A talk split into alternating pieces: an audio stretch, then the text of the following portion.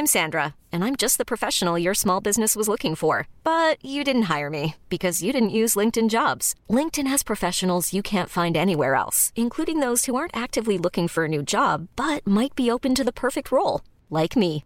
In a given month, over 70% of LinkedIn users don't visit other leading job sites. So if you're not looking on LinkedIn, you'll miss out on great candidates like Sandra. Start hiring professionals like a professional. Post your free job on linkedin.com/achieve slash achieve today. Hold up. What was that? Boring. No flavor. That was as bad as those leftovers you ate all week. Keke Palmer here, and it's time to say hello to something fresh and guilt-free. Hello Fresh. Jazz up dinner with pecan-crusted chicken or garlic butter shrimp scampi. Now that's music to my mouth. Hello Fresh. Let's get this dinner party started. Discover all the delicious possibilities at hellofresh.com.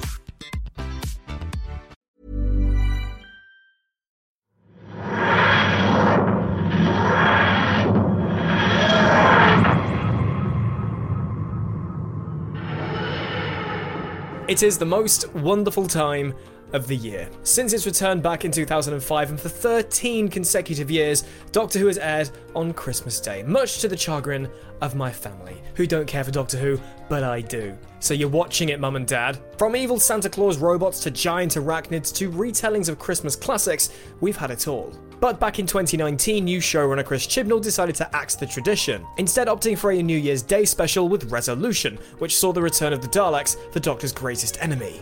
Which I stand by is a good special, for the most part. Though it's not going to be on this list, we are going to be solely looking at Christmas specials that aired on Christmas Day, which does mean the End of Time Part 2 is also not going to count. Strangely, but yeah. With my little Christmas tree being up and me wearing a very, very garish Call of Duty Christmas jumper, we're going to do what we do here best, and that's rank things. My name is Rich, welcome to Who Culture, and this is every new Who Christmas special ranked from worst to best. Number 13, The End of Time Part 1. As said, just to be fair, not including Part 2. It's easy to forget The End of Time Part 1 aired on Christmas Day in 2009, and The End of Time Part 2 aired on New Year's Day 2010. And it's also kind of unfair to put this in as is because it's only half of a full story, the only part that aired on Christmas Day. But to be honest, putting Part 2 with it won't get it many more brownie points.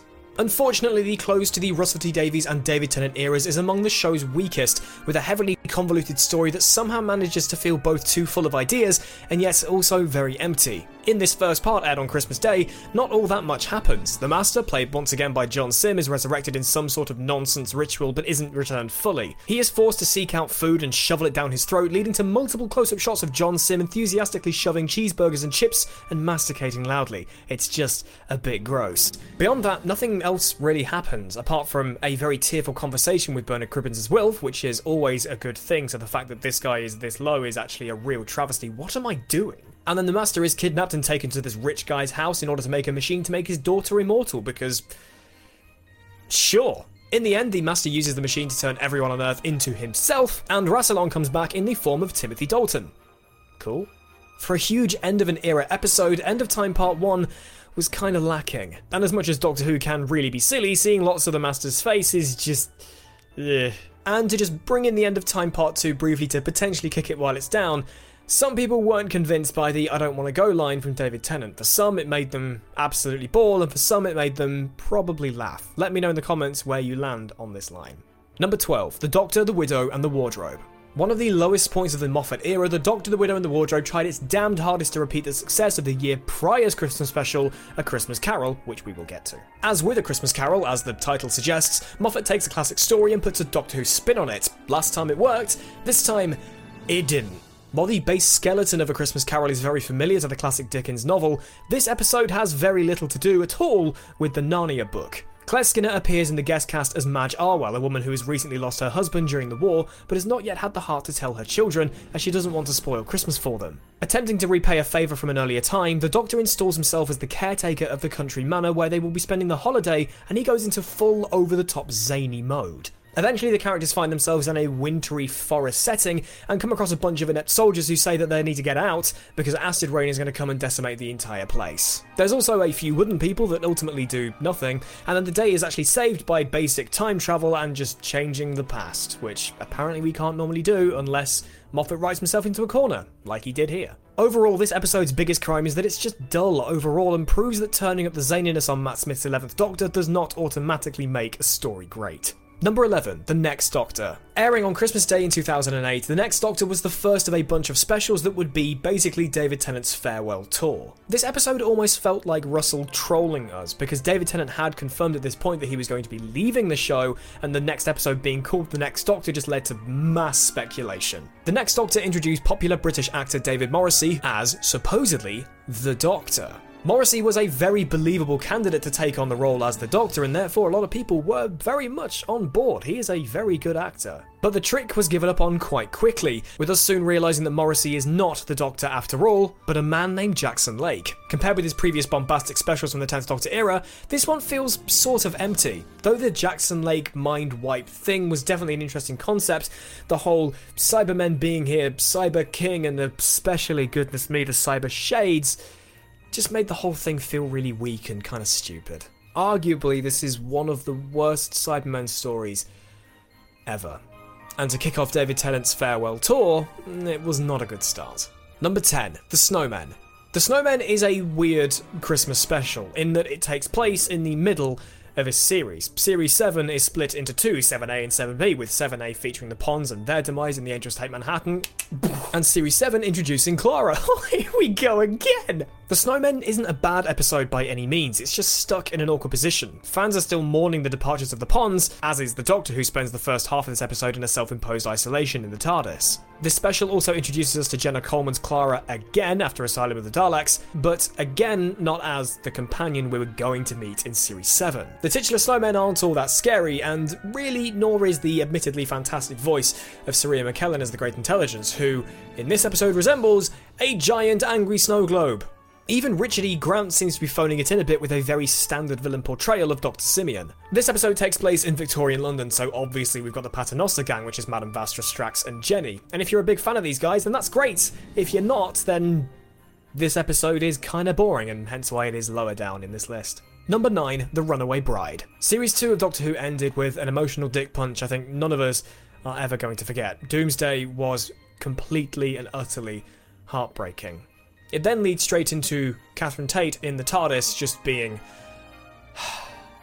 Donna. But not the Donna we actually come to know and love, just this different Donna. From our future vantage point, Donna is remembered as a fan favourite companion, having travelled with the Doctor throughout Series 4 before meeting her own tragic end and having her memories involuntarily erased. Catherine Tate clearly worked hard in that series and delivered a Donna that was surprisingly nuanced, likeable, and only bolshly in the right amounts. Unfortunately, none of that Donna is really present in The Runaway Bride. She's just kind of abrasive, annoying, and the bit of Donna that should only be seen occasionally. It sometimes felt she was playing an older version of her schoolgirl Lauren from the Catherine Tate show, you know, the Am I Bothered person. The fact that she was this abrasive version of Donna in The Runaway Bride meant that when she was announced as the main companion of Series 4, I absolutely hated it. I didn't like her in The Runaway Bride, and seeing that first shot of the coming soon of her, it's like sped up of her walking towards the camera, I genuinely just. No! Why? But again, as said, Donna became this much better character as Series 4 went on, and seeing her leave at the end of the series was really quite heartbreaking. It's just a shame her debut was pretty weak. Number 8 Voyage of the Damned. It's not talked about all that much, and it's mainly because people hold this episode in more of a nah kind of sense, but this is actually a record breaking episode of Doctor Who. It is the most viewed episode of Doctor Who since 1979's City of Death, attracting over 13 million viewers on Christmas Day. Starring pop superstar Kylie Minogue as the pseudo companion, the Doctor finds himself aboard a futuristic spaceship fashioned as a replica of the HMS Titanic. Well, that can only end well. The ship is hit by an asteroid field which results in severe damage to the ship's hull, conveniently just as it's passing by the Earth. And guess where it's gonna land? On Buckingham Palace. And we see Wilf.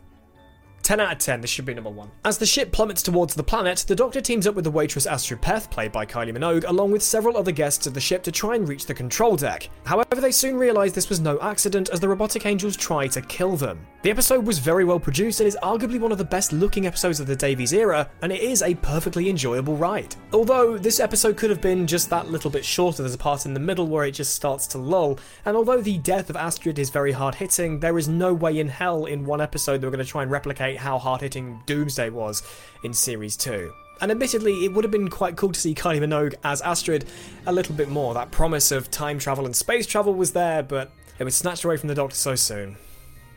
Shame. Number 7. The Christmas Invasion the first Christmas special of New Who. No, it's not the first one. Let's not forget William Hartnell directly addressing the viewer and saying Merry Christmas to all of you at home, because that was a thing. This was the first episode featuring the beloved David Tennant as the 10th Doctor, and compared to its future specials, this is much simpler in scale, and it benefits greatly from that, especially since it denies us the 10th Doctor for so much of the runtime. Following the parting of the ways, Rose and the Doctor come back to London, just as the Sycorax begin to invade. We get tuba, flamethrower, robotic Santas, and a killer Christmas tree, and it's all very silly and very goofy, and it did kind of set the tone for Christmas specials, and to be honest, that's okay. This is an episode that arguably has stayed fun thanks to nostalgia goggles. I'm not sure whether people who've watched this more recently for the first time will enjoy it as much as we did when we watched it back in 2005. Once the Doctor does wake up, we get that iconic Sycorax sword fight, with the hand being cut off actually coming back in Series 4. And honestly, one of the best things about this special is the fact that Tennant is bang on with his characterization of the Doctor straight out the gate. As soon as the TARDIS doors open to reveal him towards the end, he knows the 10th Doctor. And just to put it into perspective, Jodie Whittaker, after two series and a special, she still doesn't know yet. That's not all on her, as I've said, but still, Tennant came out knowing exactly who he was going to be. That's nothing to shake a stick at.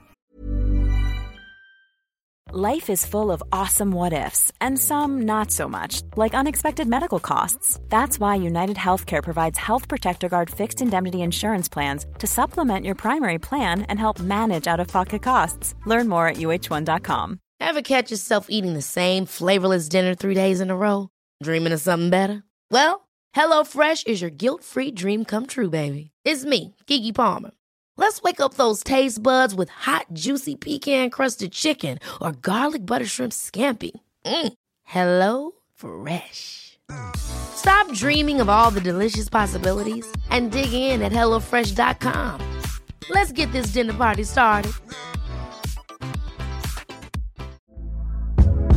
Hey there, it's Michelle Norris. I'm host of a podcast called Your Mama's Kitchen. When I travel, I'm usually looking for a way to find a taste of home when I'm not at home. And one of the things I love to do when I am at home is entertain. And Airbnb allows me to do that. When I was in California recently, I rented a house that had a great kitchen. And when we were sitting around the table, we we're all thinking, we're in someone else's house. Someone could be in all of our homes as well.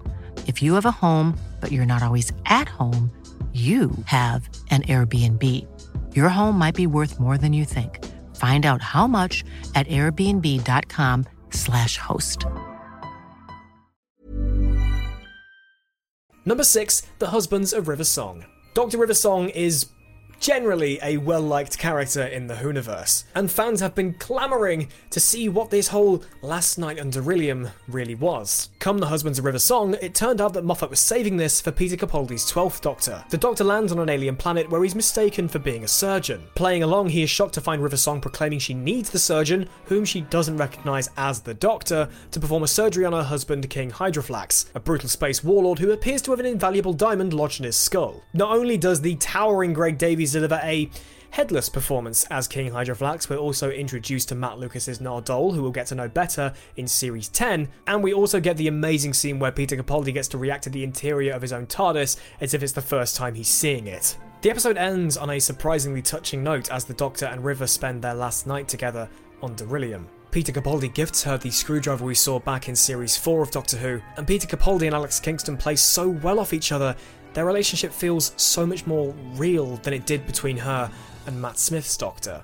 It's actually a real shame we didn't get more of these two together. Number 5, The Time of the Doctor. Following the epic 50th anniversary special The Day of the Doctor, it was time for Matt Smith to hang up his bow tie, and he did so in pretty explosive fashion in The Time of the Doctor. The show had admittedly backed itself into a bit of a corner on this one, having made a big deal in the preceding seasons about predicting the Doctor's death. Several times over the course of the Matt Smith era, we heard parts of, or the whole, of the following prophecy. On the fields of Trenzalore at the fall of the 11th, when no living creature can speak falsely or fail to answer, a question must be asked. A question that must never be answered.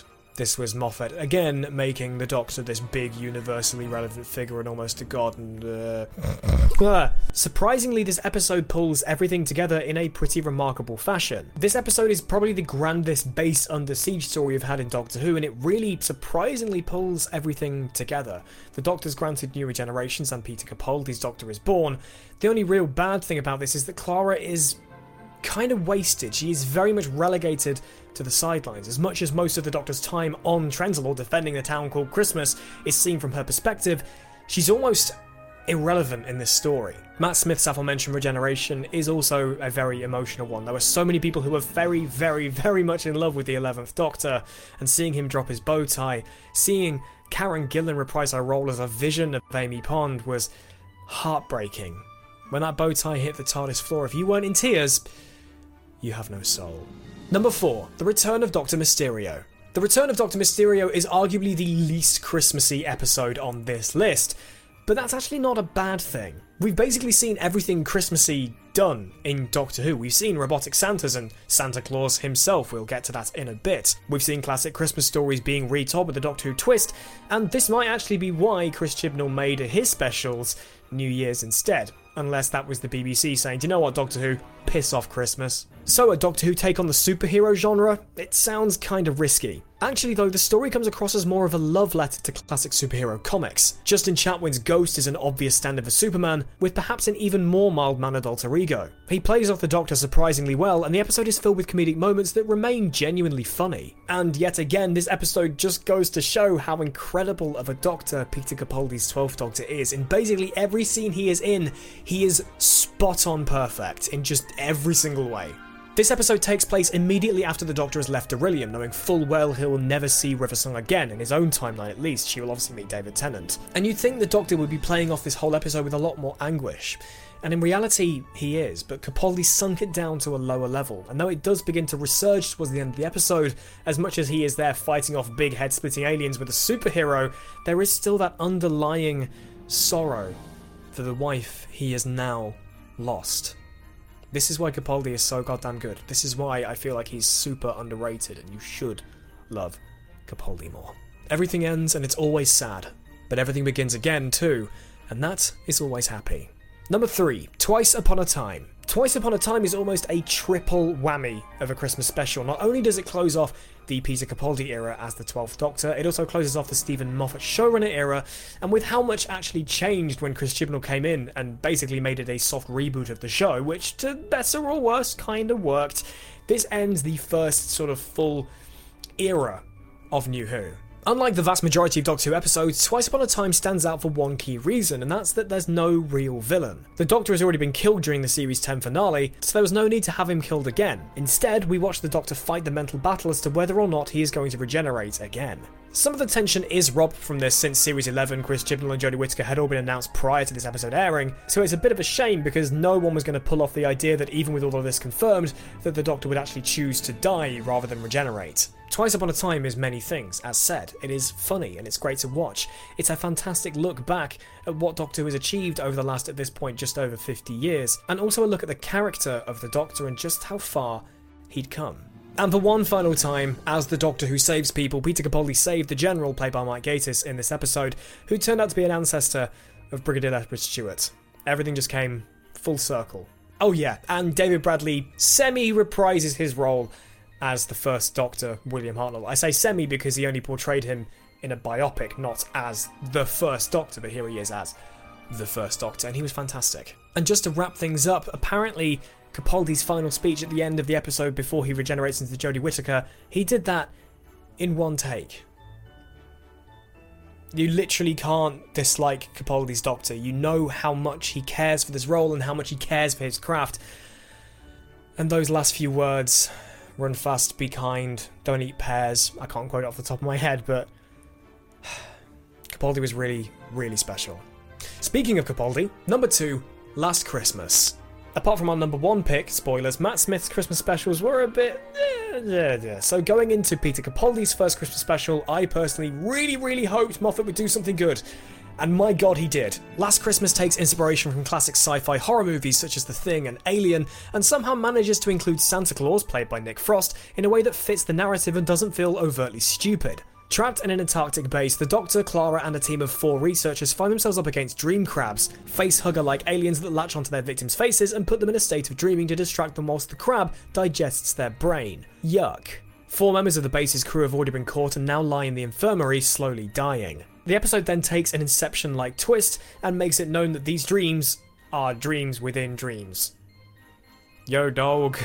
Xzibit meme here. The crabs are suitably intriguing enemies, and their ability to see themselves through their prey's own thoughts is an interesting development. The episode keeps you guessing throughout and has some genuinely chilling moments. At this point in time, the show was preparing for Jenna Coleman's Clara to leave the series, hence why Shona was given such a big starring role in this episode because she was set to become the next companion. Of course, Jenna Coleman stayed, and Shona never became a companion. Which is a shame, because Clara, yay.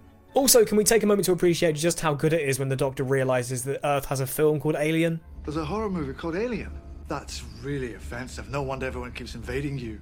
And number one, A Christmas Carol. A Christmas Carol is the most perfect Doctor Who Christmas special that has ever been produced. Taking a literary classic, A Christmas Carol by Charles Dickens, who of course has appeared in Doctor Who already at this point, and giving it that Doctor Who sci fi twist, it manages to hit every beat perfectly.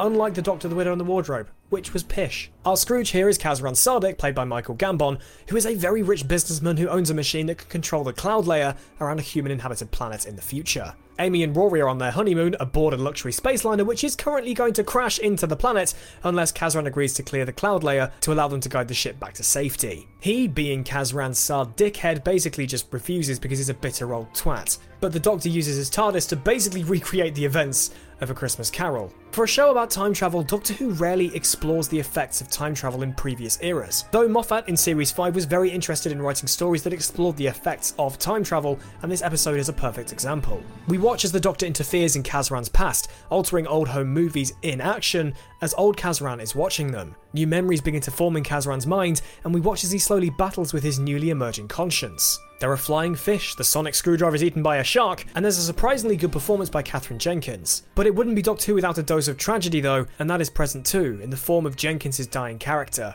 She is held in cryogenic storage and can only be released so many times before she will die. Towards the end of the episode, we realise it's not money that this Scrooge character has been hoarding all this time. It is time. Her time. Unable to make the decision as to when her last day should be, he has kept her frozen away for decades. Although she does eventually wake, we are left with the knowledge that these two have only a single brief day together. It's bittersweet, and it's brilliant.